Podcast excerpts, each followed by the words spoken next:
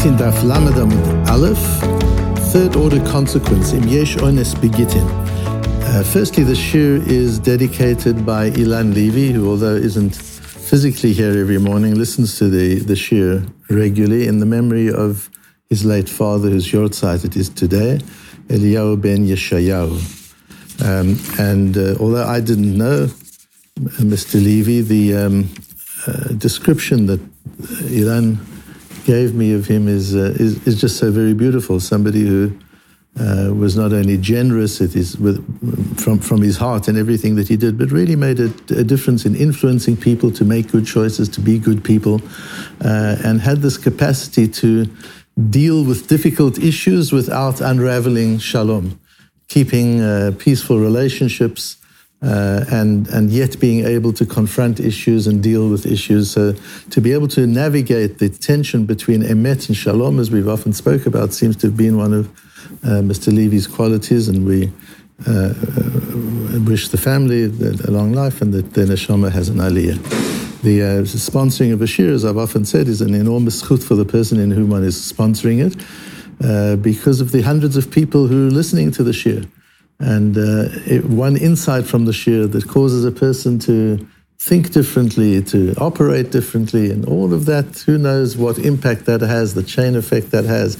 We're talking here of third order consequence. It's not only of decisions, but, uh, but just of changes in, in one's life. All those, that, that domino effect uh, can be attributed to the, uh, the shir, which has been sponsored in memory of a particular person, in this case of Eliyahu ben Yeshayahu. So we talked about third order consequence. Ray Dalio brought out a book in, I don't know, it was about 2011, 2012, called Principles. Uh, he, he's a, one of the most successful hedge fund managers in the world ever. Uh, and he wrote principles which are life principles, not just principles of investment. They're principles of investment as well, but they're also principles of life. Uh, and, and it's a book that's become very popular. And he talks, one of the things he talks about there is the failure of people to make, uh, to consider second and third order consequence when they make decisions. Uh, to understand not only what this, the result of the decision be, will be, but what is the result of the result and the result of the result of the result. And most of the mistakes we make in decision making is because we don't think through to second and third order consequence. And here we're dealing with, a, with the topic of onus. It's beyond my, my, my control. I couldn't have anticipated. Something happened which I couldn't have anticipated. That's called onus, an onus Rahmana Patre. The Torah regards an action of onus, something you couldn't have anticipated, something beyond your control, and the different ways of viewing it. Either the Torah says it's as if it didn't happen. It's, it, we just ignore it completely. Or it happened, but it's not attributed to you because you didn't do it deliberately. It was something beyond your control. How beyond your control does it need to be? Particularly when it comes to relationships. And here we're talking about gittin. Now, you, you, a man gives a get with a tanai, he makes a get with a certain condition, and due to circumstances beyond his control, he can't fulfill the condition. Now, what happens? Where, where, did, where is his wife? And we will see from here that one has to be extra special careful that honest is measured not in only in terms of did something happen that was beyond your control, Honest is also, could you have predicted, should you have thought about the possibility? Should you have planned for the possibility? Thinking second and third order consequence, should you have taken that into account? Because that could be the pshia, that could be the carelessness, the fact that you stopped at first order and you didn't go to second and third, third order, particularly when we're talking about, uh, about a woman. Now, we learned back in Ksubas Daf Gimel, we've got a matmonim on that daf, we learned the origin of the din of oines, it comes from the law of rape. Uh, and the woman, the girl has been raped, she, she's not punished in any way. It was beyond her control. That's we learn that midoraisa enes rachmana patre, that, that for an onus there is no punishment. It's not considered an action of the individual. Um, however, by gittin, the Gemara says there, when it comes to matters of gittin, uh, ein ones begittin. The Gemara there says you can't claim ones begittin. And when it comes to can't say, I didn't think of the consequence. The Gemara there says it's because of the Tznuim and the Prutzim. The Gemara gives a reason. But we'll see in our Sugya, it goes beyond that. It's because you're dealing with the sensitivities of a woman, of a wife. And you should think far more carefully about the consequences of what you do and say when you're, when you're dealing with a woman, and particularly when you're dealing with a wife, because there's super sensitivity in these particular areas. Let's have a look at the at the sugya. It starts off with a strange case. These are just strange scenarios. You can picture them in your mind. A man says, "I'm going off on a trip. I don't want you to be left as an as an aguna. If I don't come back." And you don't know if I'm alive or dead. So if I'm not back in 30 days, here's a get. The get takes effect unless I'm back in within 30 days. If I'm back within 30 days as planned, the get is cancelled and we go on as, as usual. If I don't come back within 30 days, probably something's happened to me and you're a divorcee, you're not an aguna. What happens is he comes back and the river's flooding and he can't get across the river. And are people on the other side of the river. Maybe even his wife is there. And he says, I'm back, I'm back. She says, Too late. Sorry, too late. You're not, I don't call that back. You're not here. He says, but the river's, the river's flooding. I, I would have been there. I just can't. She says, sorry, didn't you learn the Gemara in, in Ksubas Daf Gimel? Ain't. Sorry, guy. Marriage is over. Thanks for the get. Have a happy life. And off she goes. And, and that's the din. Says, says Shmuel in our Gemara, Loshme Matya. That's not called arriving back. arriving at the airport but not getting home because there's traffic, your problem. You should have thought of that. It's not that, that you could have avoided the flood. No, you couldn't have avoided the flood. You should have thought of the possibility of delay. And you should have planned for the possibility of delay because you're dealing with a woman. You're dealing with your wife. And then the Gemara gives another case, which is what we focus on. A man says, um, they're having a fight, and she says, I want a divorce. I want, I want out of this. He says, Look, let's go to dinner. Let's talk this through. I'll write a get now. If I don't manage to bring you around. If I don't manage to talk this out and satisfy you, the get is here. Uh, but, but hopefully I'll, we'll, we'll sort it out and then the get is ignored. He then tries very hard to, to please her. He takes her to a beautiful restaurant and he talks to her and he gets her friends to talk to her and she's not, she doesn't want it. Has he done his bit or not? Can he say, look, I did what I, what I can. I can't control her. She doesn't want the get. That's an onus. That's not my fault, my problem. Um, and, and therefore, this is an onus, and the get still doesn't work. I still want more time. What do we say? Ein onus begitin, sorry. So there are two, two uh, lashonot in the, in the Gemara as, as, to what, what exactly Rav Yosef says. The one thing is Rav Yosef says, Mi How can he say, I've done everything I could to, to appease her? Did you give her a ton of money? You didn't give her a ton of money, so you haven't done everything you could yet. Or the other view is that Rav Yosef said, what do you expect that he has to give her a ton of money? He's done whatever he could do. So, so the two views are, depend on whether we say there's ones by Gitin or not. The Ramban explains that the last source on the on the sheet, the Ramban explains that the question of whether ein ones begitin or not is only in a middle case. In other words, if you didn't think of first order consequence. That's called an onus de shchiach. And that's definitely not an onus. That's a predictable onus. Yes, it's a little bit of onus, but you could have figured it out. Uh, and you didn't. You didn't even think first order. That's definitely not an onus in Gittin. On the other extreme, if it's you, you thought to third order consequence, and this is beyond that. You, there's no way you could have predicted it. That everybody agrees that is an onus, even by Gittin. The whole argument is shchiach v'lo shchiach, like second order consequence. You could have thought it through and you didn't.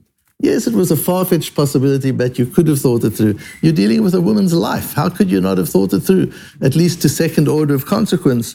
So that, again, Shalom Aleichem Rav Mofson, so wonderful to see you every morning.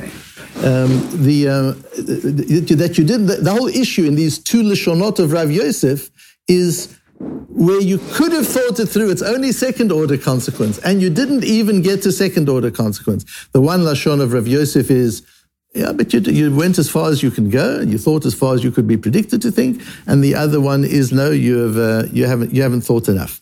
Now, and we'll see as we go into this and understand the sugi, we just see how the Gemara gets into this idea of how far, how carefully do you need to think things through? How far do you need to try and predict consequences when you're dealing with the life of another human being? This is not just a, a business deal.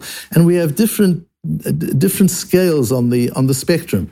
We have a beautiful Toras Gittin. The Toras Gittin was written by the Nesivos. The Nesivos HaMishpat is a terribly important Perush on Choshen Mishpat, and we use it all the time. The, the um, Nesivos was a colleague of the of the Tzei and they interact a lot, and we've got their interactions. Uh, he was at the time of the Chassam Sofer and Rabbi Kiva Eger. He interacted a lot with them. Uh, this is the end of the of the of the 18th century. This that golden time of of Torah learning and teaching. Uh, and he wrote Toras Gittin on, on Gittin, on Even HaEzer and Gittin. And, and he comes with an, to, to, an interesting conclusion. And he says, based on Rashi, explaining Rashi, he comes out and says, Al kochach tzarich lomar, chashiv gamkin onesh. This isn't even an onus. When he said that, he said, I wasn't thinking of paying her money. I thought I would take her out to dinner. We would spend a nice time together. Uh, I would get her friends to speak to her. And that's, that would surely bring her around. It didn't enter my mind I would have to give her money. And now it emerges I'm supposed to give her money as well. I didn't expect that. Says the Torah that's already an onus. And it's a question of whether the Yeshon is begitin or Ein is begitin. But that's enough. In other words, he thought through to first order consequence and no further. But if you thought through to first order consequence, that's already onus. Says the Torah Hagitin in Rashi. Tosfos himself says differently. Tosfos says no, that had he paid her a ton of money and she didn't accept it, that would have been an onus. But if he didn't even think that I might have to pay her money, he didn't even go that far, that's not onus. So really the machlokas here between Rashi and Tosfos, as we are understanding it, is do you define pius? I said I would appease you. That was the condition. Here's a get. If I don't appease you, the get, the get is kal, the get will work. How do you measure successful appeasement? By the effort I put in or by your acceptance? What did I mean when I said I'll appease you? Did I mean I'll do everything in my power to appease you? Or did I mean I'll get you to say yes? That's what I'll do. That's the machlekes. So Tosfos says, you've given her a lot of money. How much more could you have done? How much more could you be expected to do? The Rashi says, even if you didn't give her the money, you, you, you try to get her with, with friends, that's sufficient. The Tosfos Harosh says, until she agrees, you haven't been Mephayeser. You measure pius, you measure appeasement by her acceptance, not by your effort. I tried. That's not an answer. You didn't succeed. You tried, but you didn't succeed. And you said you would be Mephayeser. You didn't say, on condition, I take you out to dinner. On condition, I give you money. I give you a tender. You didn't say that. You said, on condition, I appease you. You have not appeased her. She's not appeased. And he says, but I can't control her mind. Well, then you shouldn't have made that condition. So Tosfos Harosh holds him even more responsible. Again, you, you, need to actually go into the sugya and learn these Rishonim carefully to fully appreciate the development of the sugya. But at this point, I just want you to appreciate our Chazal are dealing with how far are you expected to move into prediction of second order, third order consequence before you can claim its onus. This was beyond my control. You've got to do some thinking. You can't just claim, I, I, I tried, I did my best. You've got to actually think of consequences. The Yam Shel Shlomo, the Maharshal, the Maharshal is such an important person and underrated. We don't use him enough. The Maharshal is during the period of the Mechaber and the Ramor, and as important as the Mechaber and the Ramor. And, and some say it even during his time, even greater than the Ramor. But, and, and he was in touch with the Ramor all the time. Um, uh, and, and a, a, lot of the halachas come from the, the Maharshal. Uh, the Ramor himself often often quotes the Maharshal. And the Maharshal wrote the Yam Shel Shlomo, a, a Perush on Shas apart from, from his area of psak. And, and he writes here, he explains why we have to be so careful when it comes to gittin and ein oines begittin. It's not just because of tsnuim or perushim, as we learned in Ksubis.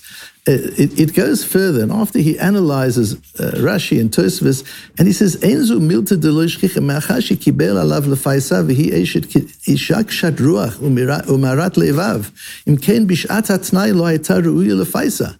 He should have known that my wife is a difficult person to please. He knows his wife. So you can't say this is onus. I, I didn't know I would have to pay her. You know she's not an easy person to please.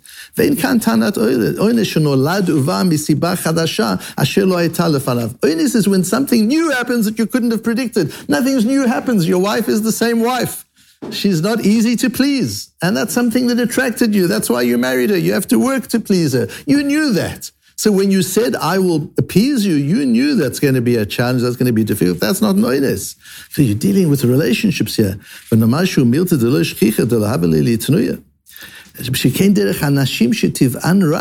That's the nature of women. They might be very soft in nature, but, but when it gets into matters of divorce, it's a well-known fact that it's not that easy to appease them. Uh, then, then they become adversaries. It's kenegdo, like an, like an ezer kenegdo, very soft and nice when the relationship is good. But when you've broken the relationship, she becomes an adversary, she becomes kenegdo. And you know that. So if you knew that, you should have taken care of that. And that and that's why, as the, as the Tosfos Harosh would say, even if you gave her a ton of money and she still wasn't mitpayeset, she still wasn't appeased, you still can't claim onus. I gave her a million dollars, I gave her five million dollars tough. But you didn't, you didn't appease her. You said you would appease her. And you can't say, but I didn't know she wouldn't be appeased. You know your wife. And you should have figured that out. You should have, you should have thought that far forward. Um, and the, um, uh, the, the, Ramban goes along a similar line and says that um, the Einon is begitin de sugien mahachi. Why is that held?